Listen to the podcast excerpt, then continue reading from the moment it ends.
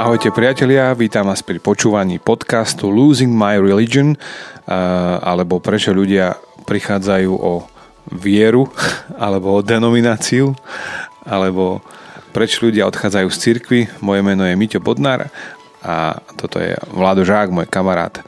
A dnes sa budeme zase baviť o niektorých fenoménoch, ktoré Vládko, predstav nám tie fenomény, ktoré, prečo ľudia odchádzajú tak v tých minulých dieloch alebo epizódach sme hovorili o tom, že podľa Barna inštitútu je to až 59% mladých ľudí od tých 18 do 30 rokov, ktorí ešte pred pandémiou, predtým, než boli zavreté vôbec všetky a aj cirkevné zbory a tak ďalej, ako by tam bol veľký trend, um, taký odliv, exodus sme to nazvali, uh, z tých tradičných cirkví a potom sme hovorili o takých piatich, teraz začali sme hovoriť o piatich dôvodoch, zatiaľ sme a, sa dotkli prvých dvoch.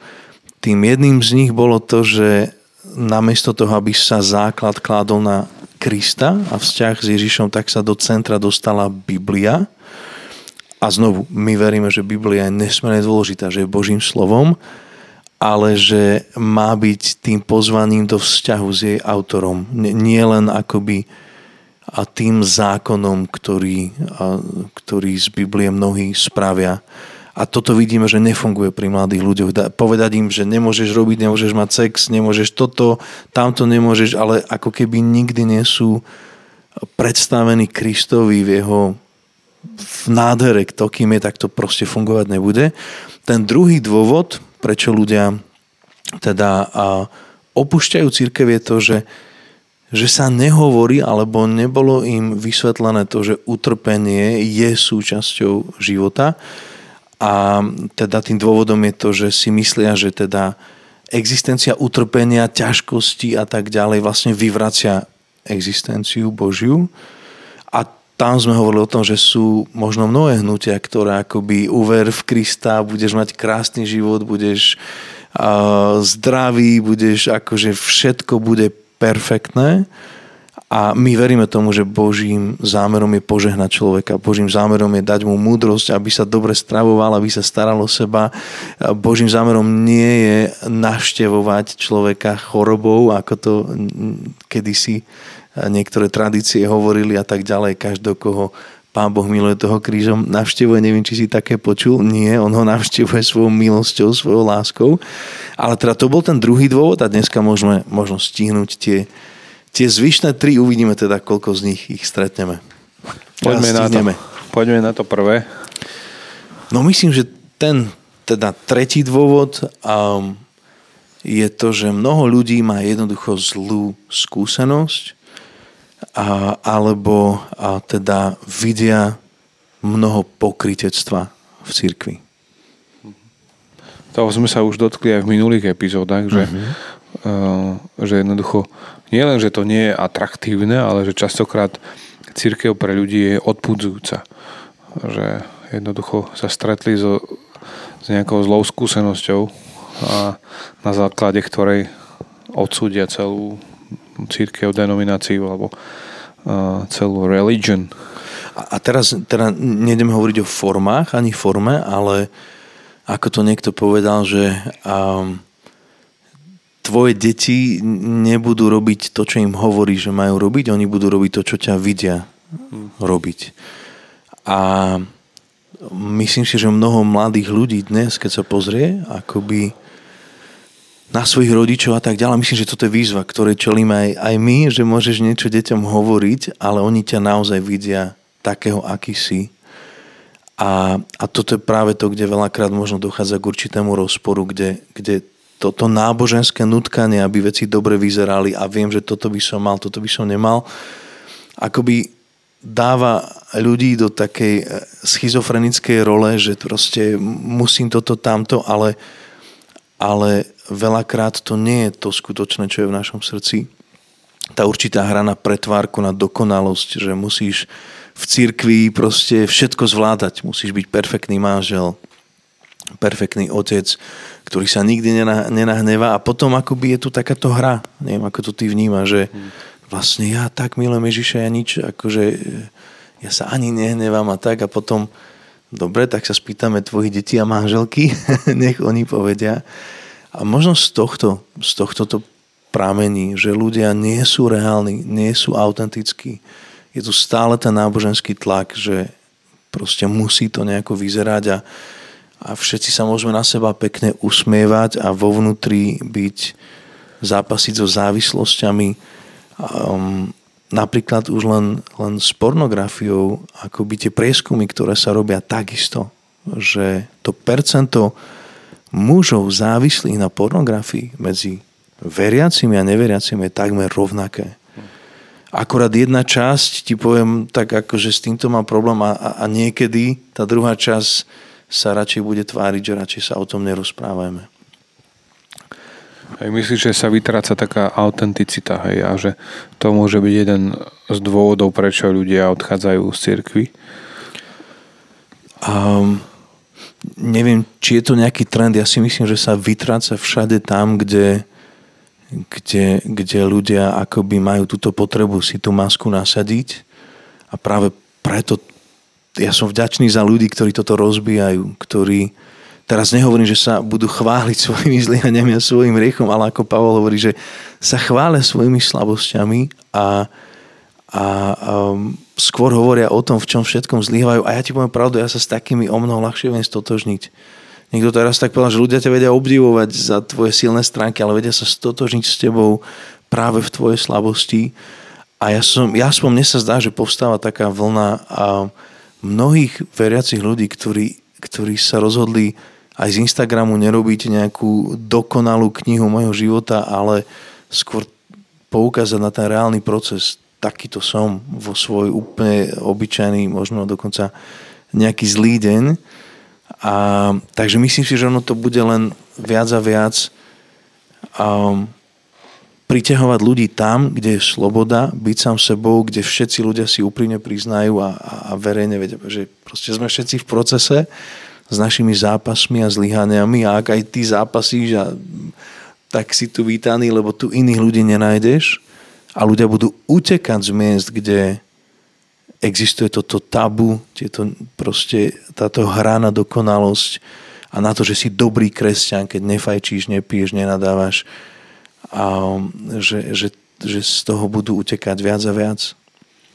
Ja len tak na odľahčenie poviem, že mám jedného známeho na Instagrame, ktorý väčšinou dáva príspevky, ako niečo rozleje, ako niečo rozbije a strašne ma to pobaví pomedzi to, keď sa keď scrollujem Instagram, že vidím samé tie vyumelkované krásne tváre a radostné príbehy a všetko a zrazu vidím tohto chalana, ktorý príde a zadre tam ako ráno rozleja mlieko, ako mu pes roztrhal gaučovku a tak strašne ma to pobaví, že tak narúša tú, e, tú zónu toho krásneho, dokonalého, vyumelkovaného.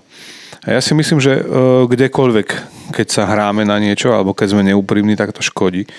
Či už v práci, v škole, nielen v kresťanstve. Mm-hmm. Tak či onak sa na to príde a, a jednoducho to neprinesie, neprinesie dobre. Hej, keď, keď človek nie je autentický, tak jednoducho uh, asi, asi sa za niečo skrýva. Alebo také, keď žena sa proste, alebo aj muž, keď sa excelentne upraví a perfektne e, odfotí na Instagram a v zápäti ho niekto vidí, alebo ju, keď ide vynášať smeti, tak si povie, čo, že toto je ten istý človek, že mm. to mi nesedí. A takisto aj v našom správaní to tak je. A o čo viac, keď, keď sú ľudia v moci postavení a nežijú ten život takto úprimne. A ja sa tiež toto neviem, čo si povedal, že ak uh, máme nejaké slabosti, tak ľudia sa s nami stotožia veľmi rýchlo a veľmi ľahko. Akurát uh, ten pocit hamby a možno um, neviem, možno nejakého odsúdenia je častokrát asi väčší a prevalcuje to všetko, že radšej si povieme, že všetko je v poriadku a, a neukážeme na tie slabosti, ktoré sa dejú. A, a to je možno ďalší dôvod, ku ktorom teda môžem prejsť ako ten štvrtý, ktorý ľudia udávajú ako dôvod, prečo opustili svoj zbor, opustili církev, je spôsob, akým sa cítili pri iných kresťanoch. A keď som toto čítal aj v tejto knihe od Andyho Stanleyho, tak akoby to, čo sa tým snaží vyobraziť, je to, že sa ľudia cítili byť posudzovaní, alebo to, že nesplňajú určitý štandard. E, a, a to je možno, ja viem, že také klišaj sa to tak povie, že si prijatý, alebo patríš predtým, než veríš, alebo proste my ťa príjmame takého, aký si, ale žiť túto vetu je podľa mňa je o mnoho náročnejšie. My, my si vždy tak predstavujeme, že ten človek proste tie naše očakávania, toto už by mal mať zvládnuté, tamto by mal mať zvládnuté, s týmto by vôbec nemal zápasiť, o tomto by sme sa ani rozprávať nemali. A, a, a myslím si, že toto je presne to potom, čo ľudí odrádza, keď jedna tá štatistika Barna inštitútu hovorila o tom, že to bolo myslím, že až takmer 80% mladých ľudí, ktorí sa cítili byť posudzovaní alebo odsúdení odsúdení veriacimi. Prečo myslíš, že možno to, toto tak je? Možno, že sa slabo pretvarovali. Áno, možno nenaskočili na tú, na tú hru. Hmm, alebo možno, že uh, ich život nebol nasledovania hodný v tej chvíli a, a ľudia ich odsudili. A mm-hmm. Mne sa tam uh, páči to, že uh, pán Ježiš ako pristupoval k ľuďom, ktorí urobili chybu.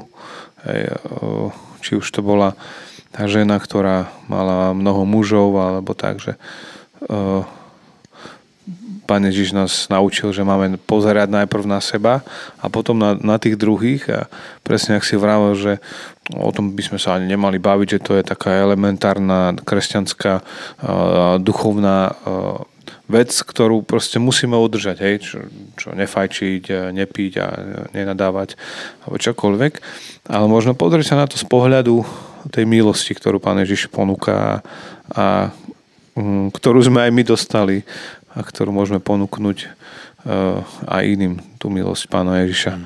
ktorá prevýši všetky naše nedostatky a uh, aj všetky naše ambície a tam sme si všetci rovní, pretože keď, keď by došlo k tomu, že Pán Ježiš by skúmal naše srdce dopodrobná, nikto z nás by neobstal.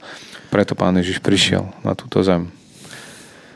A mňa fascinuje vždy, ako, ako sa Ježiš dostával do problémov práve preto, že sa obklopoval aj ľuďmi, ktorí boli veľakrát opovrhnutí alebo odsudzovaní inými, či to boli práve ten vyberač daní alebo niekedy aj ženy s pochybnou mm, povesťou, ale myslím si, že z čoho toto prámení je to, že, že mnohí ľudia si myslia, že my máme právo alebo my dokážeme zmeniť ľudí. Že akoby, uh, akoby nejakým spôsobom Boh od nás vyžadoval, že je našou zodpovednosťou zmeniť tých ľudí, aby boli bližšie k nemu, alebo aby prestali toto robiť zle, alebo prestali hrešiť, alebo prestali žiť v takom a v, takom, v takej veci. A toto je podľa mňa jedna z najväčších, akoby jedno z najväčších klamstiev, pretože my sme povinní byť priami a hovoriť si pravdu, ale je to Duch Svetý, Bože slovo, ktorý nás usvedčuje. A niekto teba usvedčil z toho, že, že, že si žil v hriechu a potreboval si Krista, ale u mňa to nebol človek, ktorý by mi búchal s Bibliou po hlave a hovoril mi o tom, ako proste idem do pekla, ak niečo so sebou nespravím. Ale pamätám si na ten moment, keď, keď sa ma Božia láska dotkla a mne nikto nemusel hovoriť, čo všetko mám vyznať Bohu, všetky moje hriechy. Ja som zrazu akoby pocítil to, to, to nádherné usvedčenie, bolestivé, ale nádherné usvedčenie Ducha Svetého a vedel som, že toto všetko musí ísť preč. A to je práve ten človek, že čl- rozdiel, že človek obvinuje, ale Duch Svetý usvedčuje. Ale my radšej si to chceme skrátiť, že radšej tým ľuďom vymenujem všetky veci, ktoré robia zle, lebo nedôverujem Bohu, že keď budem toho človeka milovať, keď budem s ním v blízkom vzťahu, v prepojení, keď budem ho pozývať ku svojmu stolu, tak ako Ježiš pozýval hriešnikov a všetkých možných, tak viem, že Duch Svetý bude jednať s jeho srdcom a, a usvedčí. A ten človek zrazu pochopí, že ale veď ja vlastne takto vôbec žiť nemusím. Ja toto nepotrebujem, ja, ja tamto nepotrebujem. Ale to je veľakrát tá dlhšia cesta. To je veľakrát tá cesta, ktorá si vyžaduje ďaleko viac dôvery voči Bohu, ďaleko viac lásky a možno aj trpezlivosti s inými. No a pozerať sa na to, ako pán Ježiš sa pozeral. A pozerať sa ako keby jeho očami, že skrze tú lásku a tých ľudí a, a keď, hej, keď nás pán Ježiš premôže tou láskou, tak si myslím, že vtedy všetky naše ambície meniť človeka Hej, najčastejšie to poznáme o vzťahu muža a ženy, hej, že snažíme sa zmeniť toho partnera, aby, aby sa zmenil, ale uh, opačný prípad funguje, že ja sa ne, nemením preto, že musím, ale preto, že, že som premieňaný láskou a inak mi nedá ako, ako robiť dobre. Hej. Keď, keď uh, tým, ktorý sa, ktorým sa dostalo najviac milosti, tak uh, tí majú tendenciu hovoriť jednak o tej milosti, ale, ale mať vo svojom živote najviac, najviac milosti. Zase opačne, keď, keď sa človeku dostane strašne veľa zranenia, už e, či od rodičov alebo od kohokoľvek, tak má tendenciu opakovať to a násobiť to, a preberať tie vzorce správania. Čiže E, preberajme to, čo je Božie a to, čo je Ježišové a nesnažme sa meniť ľudí, ale ukazovať na Krista, ktorý zmenil naše životy všetkým. Ja by som možno ešte tú povrchnosť tak prirovnal k tomu, keď akoby sa nejak, keby sa nejaký záhradník snažil len sú nejaké hnilé jablka alebo proste len to ovocie vždycky poodstrihávať, dať preč a vlastne myslel, myslel si, že tak teraz som ten strom spravil krajším, lebo som dal tie zlé jablka preč a len tie krásne tam ostali, alebo a, tie zlé hrozná som ostrihal a tak. A, a to je práve to, čo my sa ako ľudia snažíme. Aha, tuto máš týmto problém. Máš problém s pornografiou. To je tvoj problém. Odstrihnime ho, dajme ho preč a potom budeš lepší kresťan. Tu máš problém ty s príliš veľa popíjaš a tak ďalej. Odstrihneme ten problém a potom, potom prídi, potom budeš dobrý. Zatiaľ, čo Ježiš sa na to pozerá a hovorí, počkaj, ale tu pornografia není primárny problém. Ten chalan má problém v jeho koreni. Možno tam bol nejaký pocit odmietnutia, možno samota, možno iné veci a ja toto, toto verím, že práve práve to, do čo nás Ježiš pozýva spolu s ním, hľadať koreň veci, snažiť sa vidieť ten koreň tej bolesti, problému, hriechu, čo to je. Ja som si istý, že veľakrát akoby Božie srdce plače, keď my sme takí rýchli niečo odsúdiť, že á, on je alkoholik, on je tamto.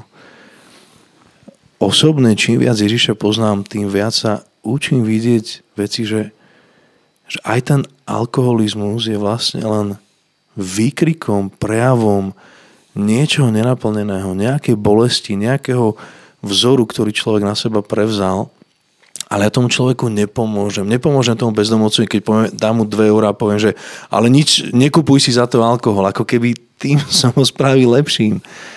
Ale pomôžem ľuďom vtedy, keď sa učím v nich vidieť to, čo v nich vidí Ježiš. A to je to, že sú to milované Božie deti a že akýkoľvek hriech je vlastne pod ich pod ich úroveň. Ale kým oni tak nezačnú vidieť sami seba, tak, tak akoby im nepomôžem tým, len že odstrihnem tam nejaké hnilé jablko alebo snažím sa ich zamejkapovať, vykres, ako keby vykrašliť, že, že vlastne odstrihnem nejaké, a nejaké hriešne správanie z ich života. Máš tam ešte niečo, čo by sme mali také počuť? Mám ešte posledný bod, takže hovorili sme o, o a, teda tým, že ľudia cítia možno určité odsúdenie alebo takéto pokritectvo a povrchnosť a tento tlak hru na dokonalosť a ten piatý dôvod je teda nepochopenie církvy ako takej, alebo eklezie, kedy sa z eklezie stala akoby budova. A to je teda ako jeden z tých dôvodov. A je tu hovorené o tom, že možno aj teraz v čase pandémie si to myslím, že mnoho ľudí tak uvedomí, že je o mnoho ľahšie prestať chodiť niekde do kostola. Je, je o mnoho ľahšie prestať chodiť niekde do zboru alebo na nejaké miesto, ktoré si poviem, že tak toto je môj zbor, táto budova, tu, kde sa v nedelu s niekým stretávam, ale je o mnoho ťažšie opustiť skupinu ľudí, s ktorými som si vytvoril určité prepojenie, s ktorými zdieľam nejakú spoločnú cestu, nejaké spoločné spomienky, spoločné víťazstva aj pády, ako je dôležité navrátiť sa k tej podstate toho, čo, čo vlastne teda eklezia je, ale ty si mi to lepší odborník na grécké slovíčka.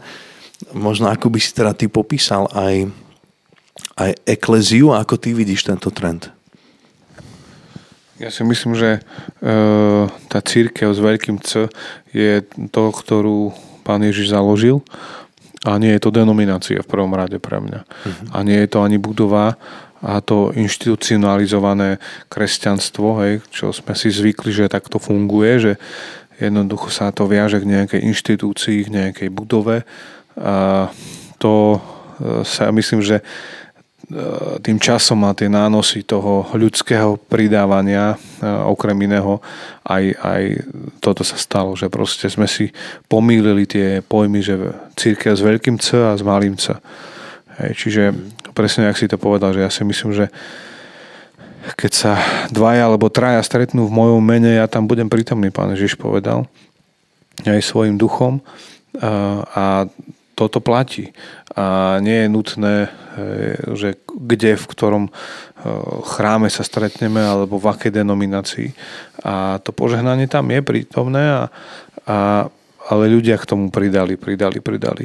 A už tým pádom aj mali očakávania na to, hej, že jednoducho, aha, ok, ty nechodíš do církvy, to znamená, že nechodíš do nejakej inštitúcie, do nejakého kostola, ale pritom človek môže mať spoločenstvo aj doma, môžu tam zotrvávať na modlitbách a pri lámaní chleba. A čiže ja si myslím, že uh, áno, žijeme v dobe, ktorá ponúka rôzne možnosti a uh, rôzne nejaké fenomény uh, doby, ale myslím si, že stále je dobré mať na zreteli tú prvú církev, ktorú, o ktorej môžeme čítať aj v skutkoch apoštolov, aj ktorú pán Ježiš proste založil, keď tu bol. A brať si príklad z toho, že, že pán Ježiš povedal, že on syn človeka nemá ani kde by hlavu sklonil. Hej? Že, že tá jednoduchosť toho aj stretávania, že pán Ježiš proste začal kázať a ľudia sa pripojili a začal kázať z loďky a hoci kde, že uh, málokrát sa hovorí o tom, že bol ukázal v chráme, napríklad iba keď bol maličký a prišiel vycvičiť tam tých veľkých učiteľov v chráme. A mne sa páči v tom, že tá jednoduchosť, keď je, tak jednoducho aj tí ľudia nemajú také zbytočné očakávania a zbytočné nároky, na základe ktorých, keď nie sú naplnené, tak vlastne ani, ani neprídu. Hej. Čiže to, to si myslím, že tie nánosy toho mohli spôsobiť alebo môžu spôsobovať aj to, že ľudia do tej cirkvi neprichádzajú, že majú také inštitucionálne očakávania. A čo tým teda myslím, že nehovoríme, je to, že nehovoríme, že budova sama o sebe je zlá, veď keď prší, je fajn mať strechu nad hlavou. Aspoň stan, keď už nič iné. Nad hlavou, ale hovoríme to, že, že tá podstata Ehm, ako to Ježiš vymyslel, je, je, tá eklezia je vlastne zhromaždenie ľudí, ktorých nerobí alebo nespája spoločná budova, ale spája určitý spoločný cieľ, spoločný zámer. Predsa veď kresťanov nazývali celé tie prvé desaťročia ľuďmi cesty. To znamená, že, že možno je tu taký čas sa navrátiť akoby k tomu pôvodnému, že hm, nasledovaniu Ježiša tam, kde ide, uisteniu sa, že si s ľuďmi, ktorí, ktorí v Neho veria a si s ľuďmi, ktorí veria aj v teba príjmajú ťa takého, aký si. A či by ste mali takú budovu alebo takú, to sa až tak nezmení. A, a, a, a rovnako myslím si, že táto pandémia je príležitosťou kedy sa aj po nej ľudia mnohí nenavrátia do niečoho, na čo boli dlho zvyknutí. Ja som počul nedávno sa rozprávať nejaké cirkevné autority, ktoré prejavovali svoju obavu, že či si ľudia znovu zvyknú ako by chodiť niekde do kostola a tak ďalej. A ja si myslím, že mnohí si už na to nezvyknú. To nie je proroctvo, len keď sa s nimi mnohými rozprávam, že, že práve je to možno oslobodzujúce v tom, že ľudia sa s radosťou navratia k tomu, čo im dáva zmysel a čo je pridanou hodnotou ich života. Táto pandémia, ak, ak, ak v niečom poslúžila k dobrému je to, že možno z nás vzliek, vyzliekla mnohé tie železné košele a či je to v našich vzťahoch, ktoré prehodnocujeme, či je to v našom fungovaní a kam chodím, tak, tak si myslím, že ľudia oprášia a navrátia sa k tomu, čo im dáva zmysel a čo je pridanou hodnotou pre ich život. Nie len teraz tu, ale akoby aj z toho pohľadu väčšnosti. A myslím si, že aj toto je dobrá správa pre Slovensko, že robme to, čo má zmysel, obklopujme sa ľuďmi, s ktorými sme radi, ktorí nás posúvajú bližšie k Ježišovi. A, a učme sa vidieť akoby aj, aj tú našu cestu za Ježišom ako, ako, ako nasledovanie spôsobu života, kde to není o tom, že do akej krabičky chodíš a v akej budove sa stretávate, ale kde to je o, o tej eklezii, ktorá je spojená s tým veľkým C, ako hovoríš, a, akoby kde sme jedno pred ním ako, ako Božie deti. Čo by si, Miťko, ešte na záver ty odkázal našim poslucháčom? Ja by som im odkázal, že nech e, majú bázeň pred Bohom a nech sa zoprú e, hriechu a mhm. poddajú Bohu. A tak možno s týmto by sme sa rozlučili. Toto bol podcast uh, Losing My Religion a rozprávali sme sa s Vladom Žákom a moje meno je Miťo Bodnar a majte ešte krásny požehnaný čas. Môžete pošerovať, keď sa vám páčili tieto naše rozhovory. Ak nie, tak aj tak.